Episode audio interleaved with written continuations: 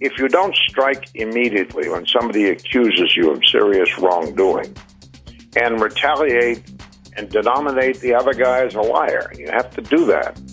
Um, your client begins to fall under the cloud because there is no presumption of innocence. Quite the contrary. Most people who are charged are guilty.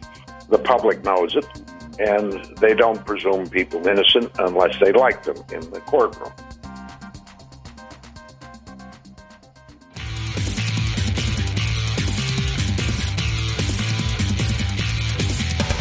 This is Lawyer to Lawyer, the award winning legal podcast with J. Craig Williams and Robert Ambrogi.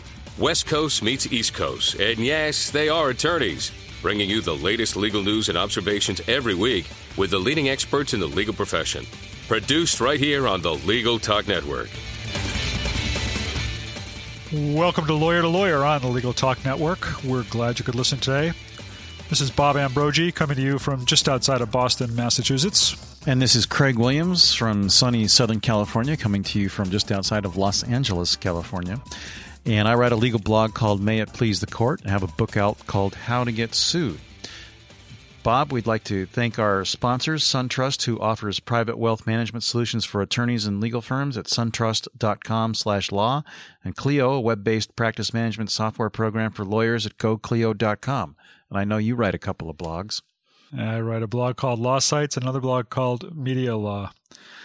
Uh, and uh, just a footnote: this this week or next week, somewhere around here, marks the fifth anniversary of this program. We've been doing this for five years. We started out uh, with a program called Coast to Coast uh, and uh, changed the name along the way to Lawyer to Lawyer. But uh, Craig, it's been a real pleasure to do this with you, and a, a real pleasure to work with the folks at the Legal Talk Network over all of these years now. Well, thank you, Bob, and happy anniversary to all of us. well, uh, recently, former Major League Baseball pitcher Roger Clemens was indicted by a federal grand jury on charges that he allegedly lied to Congress back in 2008 when he testified that he never used performance enhancing drugs. Clemens was charged with three counts of making false statements, two counts of perjury, and one count of obstruction of Congress. Uh, Clemens recently called into the Big Show, a program on Boston sports radio station WEEI, to talk about the indictment, uh, along with his attorney Rusty Hardin. Here's a quick clip of what he had to say. Well, again, I'm not going to get into details. All I'm going to tell you is that uh, I learned a lot. Uh, my eyes were opened by some of the things that that that happened and did not happen. And um, like I said, uh, uh, Rusty's going to be uh, he's he's been great through this, and uh, um, uh, we've been together every step of the way. And, um, you know, the only thing I'd tell you that, you know, there are some friends and family that, um, you know, again, they shake their head at it, but, you know, we're going to, we're going to deal with it, guys. I don't know what else to really say. I mean, uh, we're going to deal with it and, um, um, just, you know, have our day. Well, Bob, some legal experts believe that perjury is very difficult to prove, while others believe that the physical evidence and testimony of Clemens' former trainer, Brian McNamee, could send Clemens to prison. Clemens recently took to his Twitter page and said, I never took HGH or steroids, and I did not lie to Congress. I look forward to challenging the government's accusations and hope people will keep an open mind until trial. I appreciate all the support I've been getting. I'm happy to finally have my day in court. Well, and just this week, uh, the federal judge overseeing the Roger Clemens perjury case has issued a gag order instructing Clemens, lawyers, and witnesses to refrain from speaking out. Well, today on Lawyer to Lawyer, we're going to take a look at this indictment, uh, at the uh, prosecution and defense sides of the case, uh, some of the evidence in the case, uh, potential credibilities of testimony, and uh, other issues surrounding all of this. and to do that, we have two guests to help us talk about the case today. Uh, first off, joining us today is renowned criminal defense lawyer F. Lee Bailey. Uh, Mr. Bailey is a distinguished trial lawyer, author, lecturer. His phenomenally successful career has been highlighted by such well known cases as those of Dr. Sam Sheppard, Dr. Carl Coppolino, the Boston Strangler, Patty Hearst, who's a member of the legal defense team for O.J. Simpson. We're very pleased to have on the program today F. Lee Bailey. Welcome to the show. Thank you. Well, Bob, our next guest is Michael Schmidt. He is a reporter for the New York Times. Michael broke the story on the Roger Clemens indictment and has covered a range of sports topics, including performance enhancing drugs and legal issues. Welcome to Lawyer to Lawyer, Michael Schmidt. Thanks for having me. Well, Michael, just to get started, can you kind of give us an overview of what happened, how you got the story, and what's what's in store for us? Well, what happened last Thursday was that you know the indictment became public in the Clemens case. It was nothing unexpected. Uh, it was something that was you know that everyone thought was going to happen. Clemens obviously went before Congress in 2008. It was clear that either he or McNamee was was not telling the truth, and the government has investigated since then. Uh, to some people, it was a long time for them to investigate. To others, you know, they just kind of understood that this is how the system works. And the charges came out last week, and they were pretty straightforward. Uh, you know, accusing Clemens of lying about his use of drugs and about some of the uh, the injections he said he got, and you know from there building out you know obstruction of Congress charges, and um, it was pretty it was a pretty straightforward thing, and it was a step that a lot of people thought was coming. Lee, uh, well, I was going to ask uh, Lee. I, I, know you've you've had a chance to look at the indictment. Uh, perhaps you could give us your general impressions of this case you know, it's an all too typical case where there is no charge on the underlying offense, and that was uh, supposedly using steroids. But it reminds me of the trial of Judge Otto Kerner of the uh, Seventh Circuit, who was a former governor and general in the National Guard. He did not get hooked for any of the charges except lying to IRS agents. And that's a box you get put in every time you get forced to the stand. And for political reasons, cannot take the fifth. This case to me boils down to a question as to whether or not Rusty Hardin can get to McNamee and Andy Pettitte, who is a formidable ancillary witness, so to speak, in such a way as to raise a reasonable doubt. I think if he can, Washington juries tend to pay some respect to a reasonable doubt, whereas other juries uh, tend to brush it aside. Well, we've we've seen some public reaction from this, Michael. What what uh, is there a lot of support for Roger? People, is this a general situation where the, the populace as a whole believes that uh, Clemens is is guilty, or or what's the general sense of this?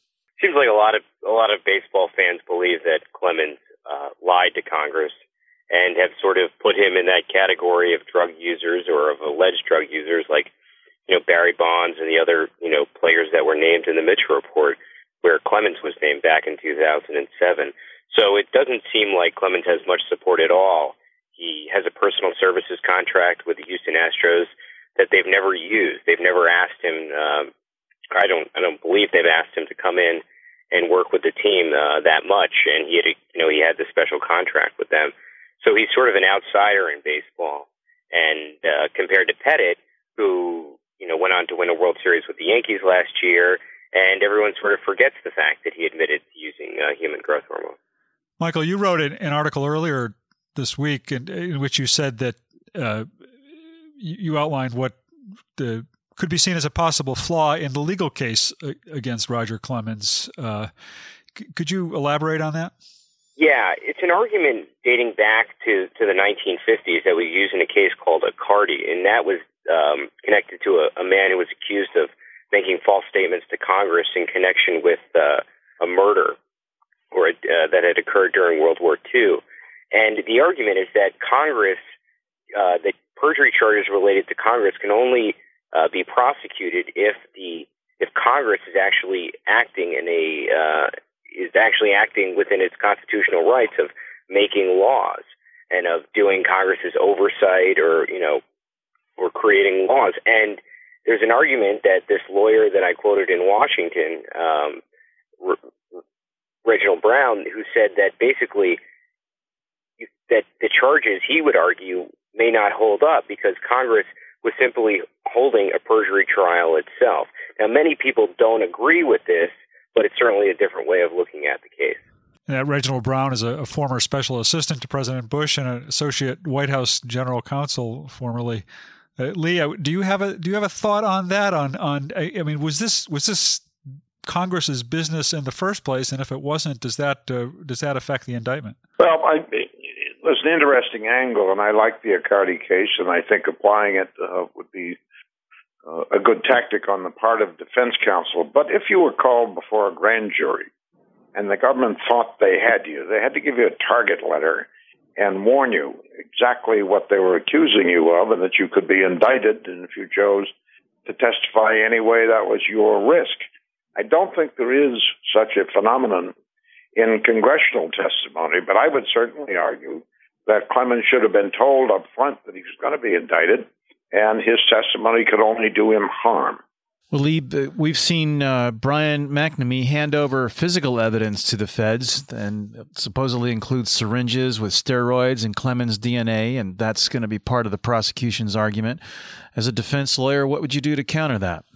Well, better separate out the syringe with his DNA to the syringes that had steroids in it. I believe, and I'm not on the case and therefore not up on the details as I might be, but I believe uh, Clemens agreed that he had some shots, but said they weren't steroids.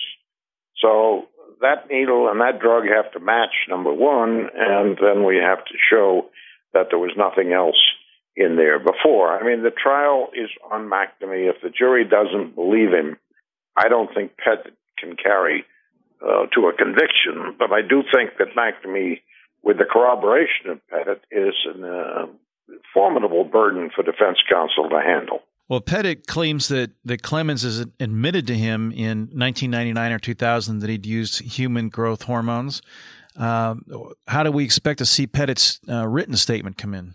I don't know if his written statement will come in. He can be forced to testify, but uh, he made that statement not in a confrontational atmosphere, but to please somebody so that he, Pettitte, would not have his career ruined, as many have been by this steroids investigation. And I think in Washington, there's not much risk in attacking Pettitte, saying he's looking out for himself and saying what he knew they wanted to hear, whereas in New York, that might be a dangerous strategy.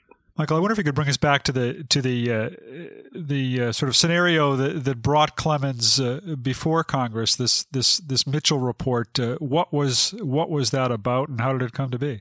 What happened was is that in 2006, after being battered by years of bad publicity about performance enhancing drugs, Commissioner Bud Selig asked George Mitchell to lead an internal investigation in baseball into the use of performance enhancing drugs.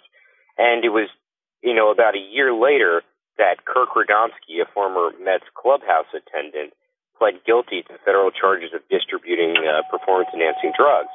And as part of his plea agreement, the, the feds said you have to cooperate with Mitchell.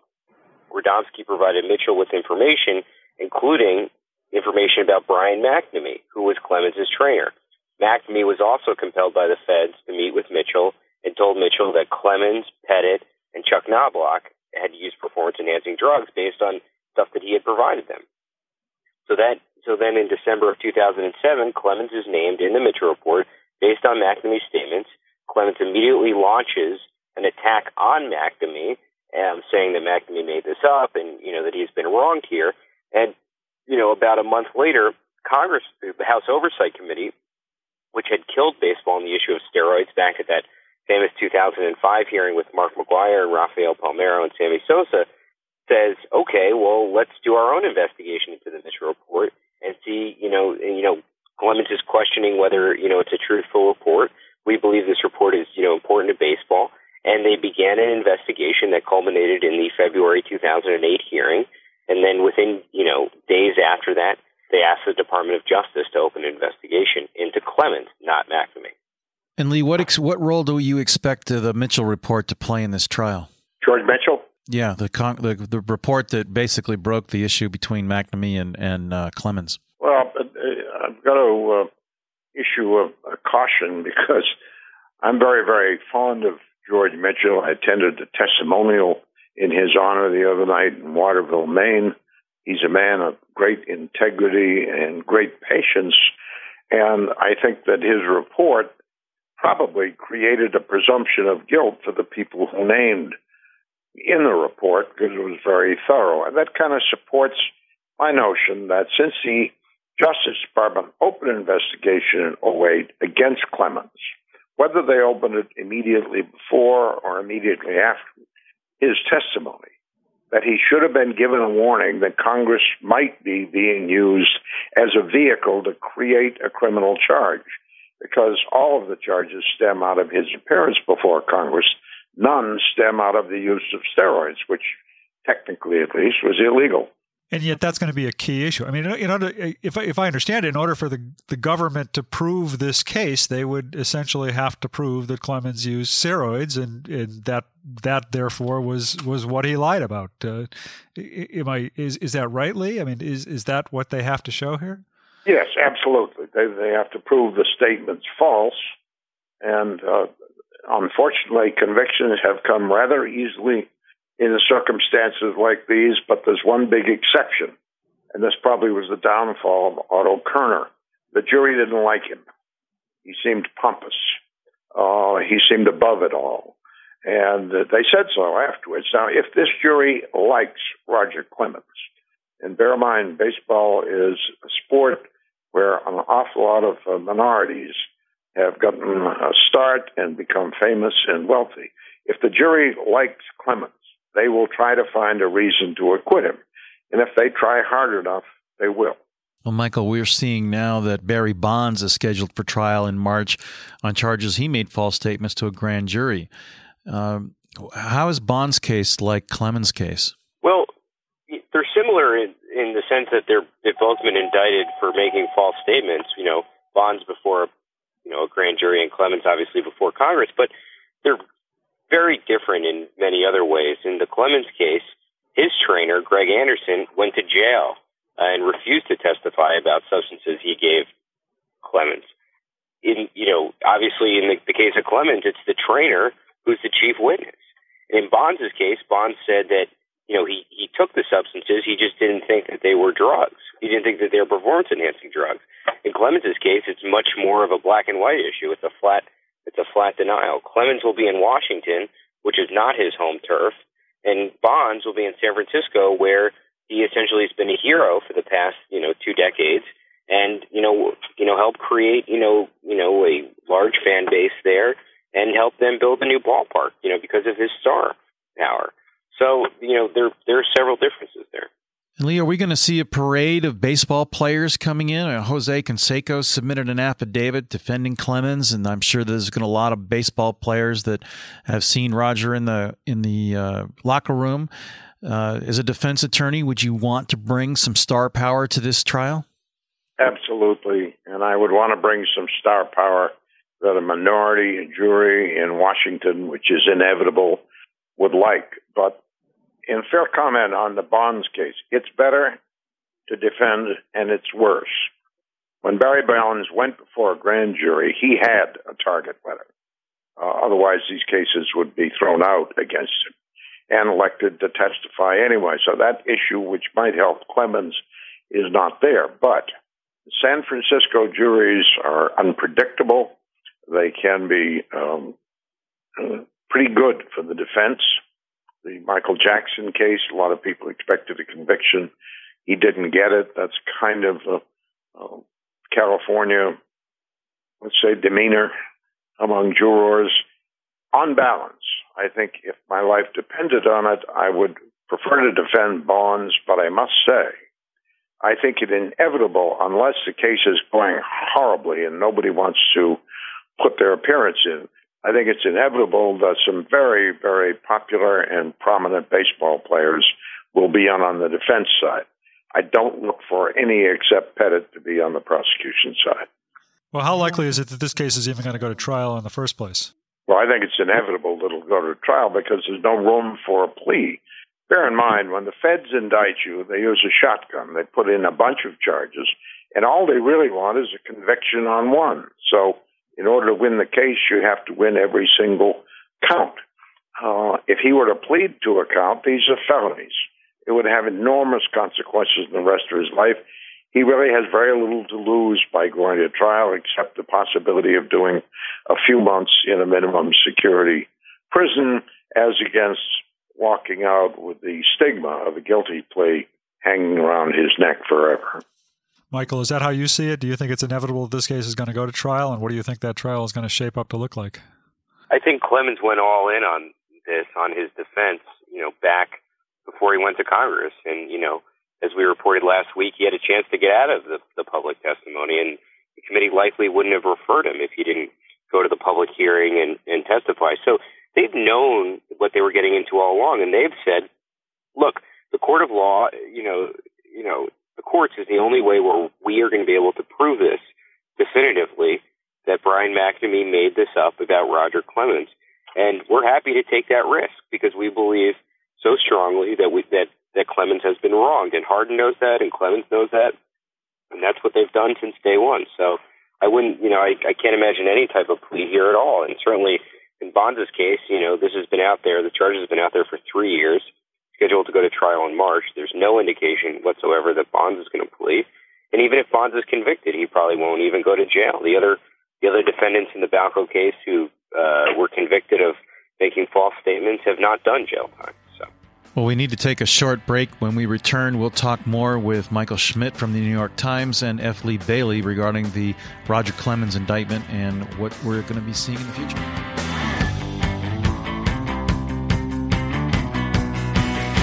Has the recent economic climate affected the financial goals of your firm? Get back on track with help from SunTrust. Our private wealth management legal specialty group works solely with lawyers and their firms to deliver unique solutions designed for the legal community. SunTrust advisors give you sound guidance on everything from maximizing cash flow and wading through benefits planning to understanding how to retain attorneys and staff. Learn more at www.suntrust.com slash legal. SunTrust. Live solid. Bank solid. SunTrust Bank. Member FDIC. Imagine how much easier managing your practice would be if your practice management software was web based. Your practice would be available anywhere you have an internet connection, completely secure, backed up continuously, and most importantly, easy to use, allowing you to spend your valuable time building your practice instead of managing technology. Start simplifying your practice today with Clio. Sign up for a free, fully functional 30 day trial at www.goclio.com. Use promotional code L2L for a 25% discount. Engage your brain. Keep up with the fast pace of the legal profession. Go to LegalTalkNetwork.com and listen to all of our great legal podcasts. They're free. Someone's at the door. Don't answer it. Why not? I'm listening to Legal Talk Network podcasts to get my CLE credit in West Legal Ed Center. Oh, I need to do that too. Where do I find them? It's easy. Just go to LegalTalkNetwork.com and pick a program for CLE, click on it, and start listening. Or go to WestLegalEdCenter.com and choose from any of the Legal Talk Network programs available for CLE. Perfect. I'll do that right now.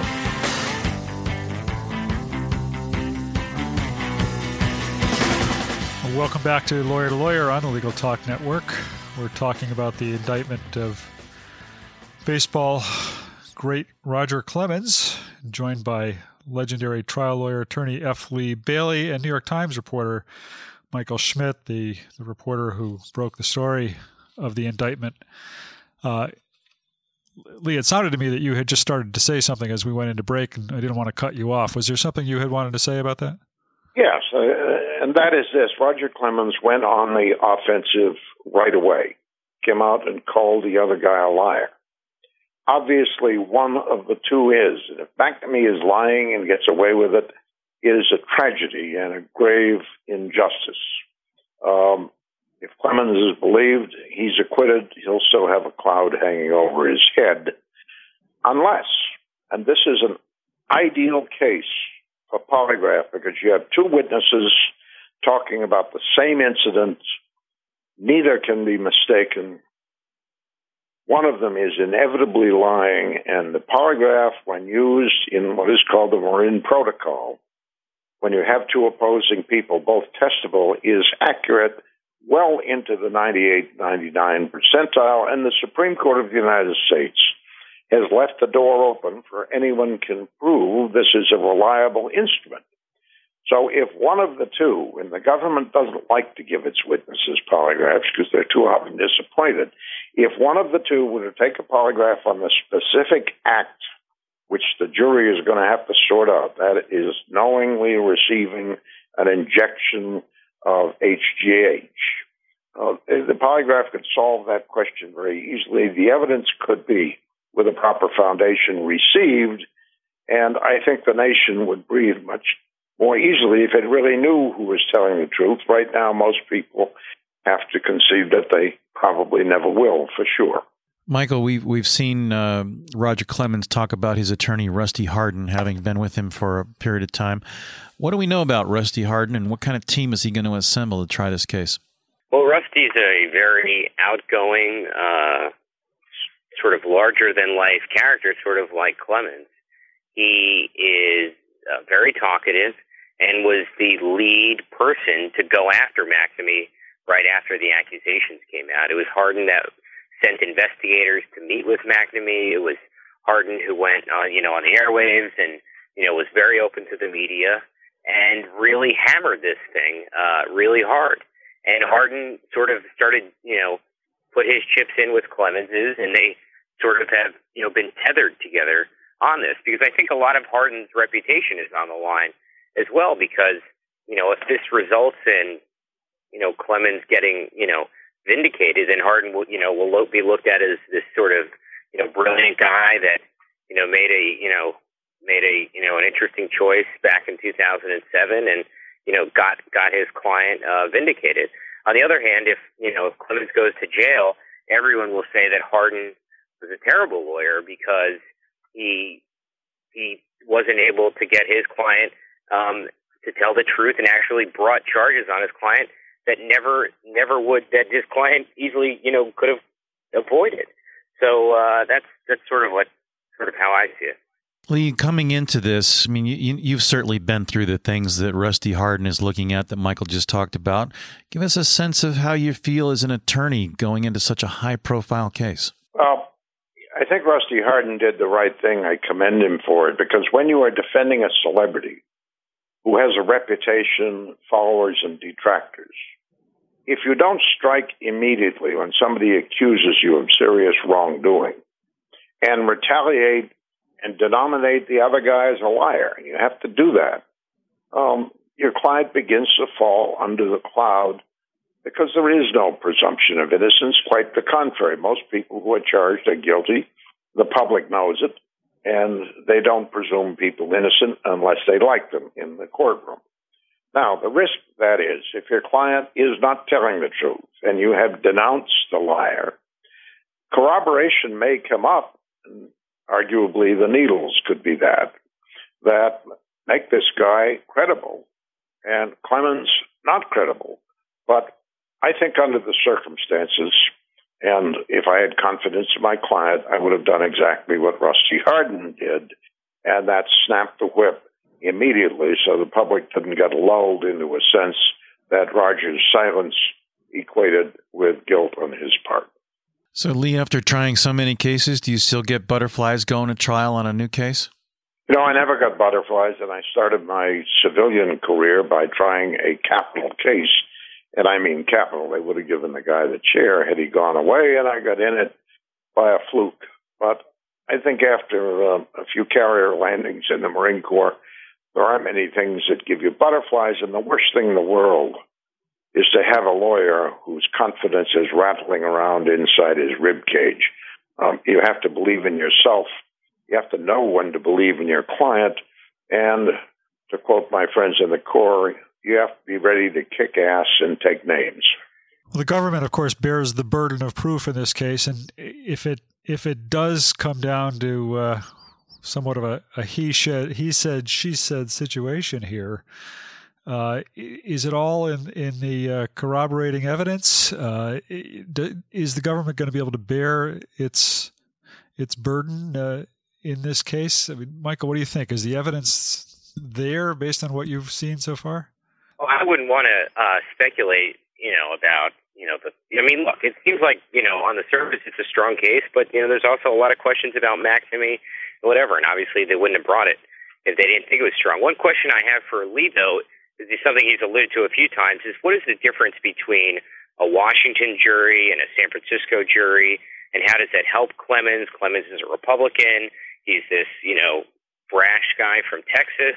Um, how would a jury in Washington look at him? Well, the jury in Washington is going to be principally minorities and principally African American. They have been for years, just as in Detroit, Chicago, and Oakland. Uh, and I've tried a lot of cases in front of black jurors.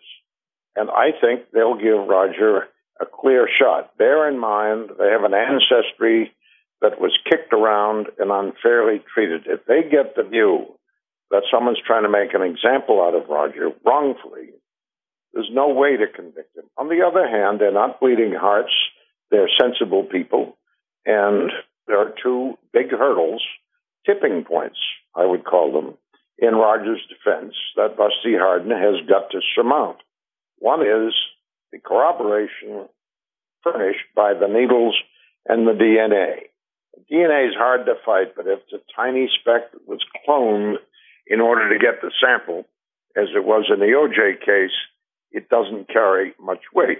And the other very formidable tipping point is Andy Pettitte.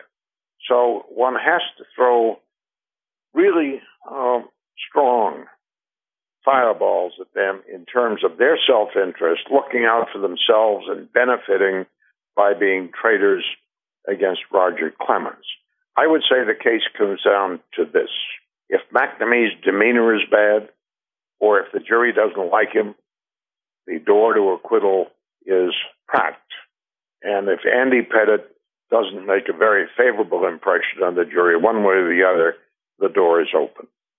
Well, we're reaching uh, near the end of our program, and uh, Michael, before we before we get your final thoughts, it seems that uh, there's the prosecution is almost attempting to take over what Congress didn't do. What's what's your thought on that? Well, I think that Congress went as far as they could go. They held their own investigation, and they can't send people to jail, and instead they asked the Justice Department to to you know try and put this person in jail for lying. And I think the larger message about it is that the federal government feels that when people sit down in front of Congress, regardless whether it's BP or Goldman Sachs or whatever it is, that they should tell the truth. And even if they're celebrities or not, they think that they were lied to, and they're going to do everything they can to protect that power so Congress can investigate and you know do what they think Congress needs to do. Well, let's let's leap off what Michael just said. Is this case more about lying to Congress, or is this about steroids and baseball? Which side would you take? Well, I think the case is very much about both. You have to prove one to establish the other, and you might prove one without establishing the other. My overview, just based on what I have learned that without going into any of the critical facts like McNamee's credibility and how to destroy it my overview is it's a tough case, but it's a case that well could be won. I would not reject this case if it came to my doorstep. Well, maybe we'll see you on a team. and we, we have just reached the uh, about the end of our program. We need to get your final thoughts and wrap up along with your contact information to let our listeners reach out to you if they have any further questions. So, Michael, let's start with you. Uh, I, my final thought on this would be that we could see something very interesting next year in which Barry Bonds and Roger Clemens in the you know period of weeks or months uh, could go to trial at the same time. The two best players of the past 25 years, one the slugger, one the pitcher, and you know both you know one the all-time home run leader, the other one one more Cy Young, same one, and that would be a pretty fascinating thing to see, especially because it would once again resurrect the you know the so-called steroid era in baseball and you know be a way of you know sort of reliving that, and uh, it would put a you know a lot of a lot of credibility and history on the line. And Lee, and we, we should mention that Lee has a show as well on the Legal Talk Network, uh, The Legal Profession Today and Personal Reflections, a series of show featuring F. Lee Bailey. So uh, you can go to the Legal Talk Network and review those. But Lee, let's get your final thoughts and your contact information for our listeners. Well, I kind of endorse what Mike said. It's going to be quite a year for professional baseball and frankly professional sports. They're all lumped in together when it comes to building up body mass through taking what are now, but didn't used to be, illegal drugs. Uh, if the juries in San Francisco and Washington really buy the presumption of innocence, I would expect to see two acquittals. And Lee, if our listeners want to reach out to you, how should they try and get a hold of you? Uh, you have the number and the only number. Okay, very good. Well, Bob, that wraps it up for this week's Lawyer to Lawyer. It's been a great show talking about Roger Clemens with F. Lee Bailey and Michael Schmidt for the New York Times. And for our listeners, don't forget that uh, you can get all of our podcasts at the Legal Talk Network on iTunes. And let me uh, add my thanks to uh, Michael and Lee for taking the time to be with us today and share their thoughts on the indictment of Roger Clemens. I really appreciate your time. Thanks to both of you for being on the program today. Thank you. Our listeners can get the continuing legal education credits through West Legal Ed Center and listening to select Legal Talk Network podcasts. You can go to the legaltalknetwork.com and click on West Legal Ed Center for those credits. We'll see you again next week. Talk to you next week, Craig. Thanks for listening to Lawyer to Lawyer with Robert Ambrogi and J. Craig Williams. Every week, a new legal topic that you won't want to miss. We hope you'll listen again and check out our other shows on the Legal Talk Network.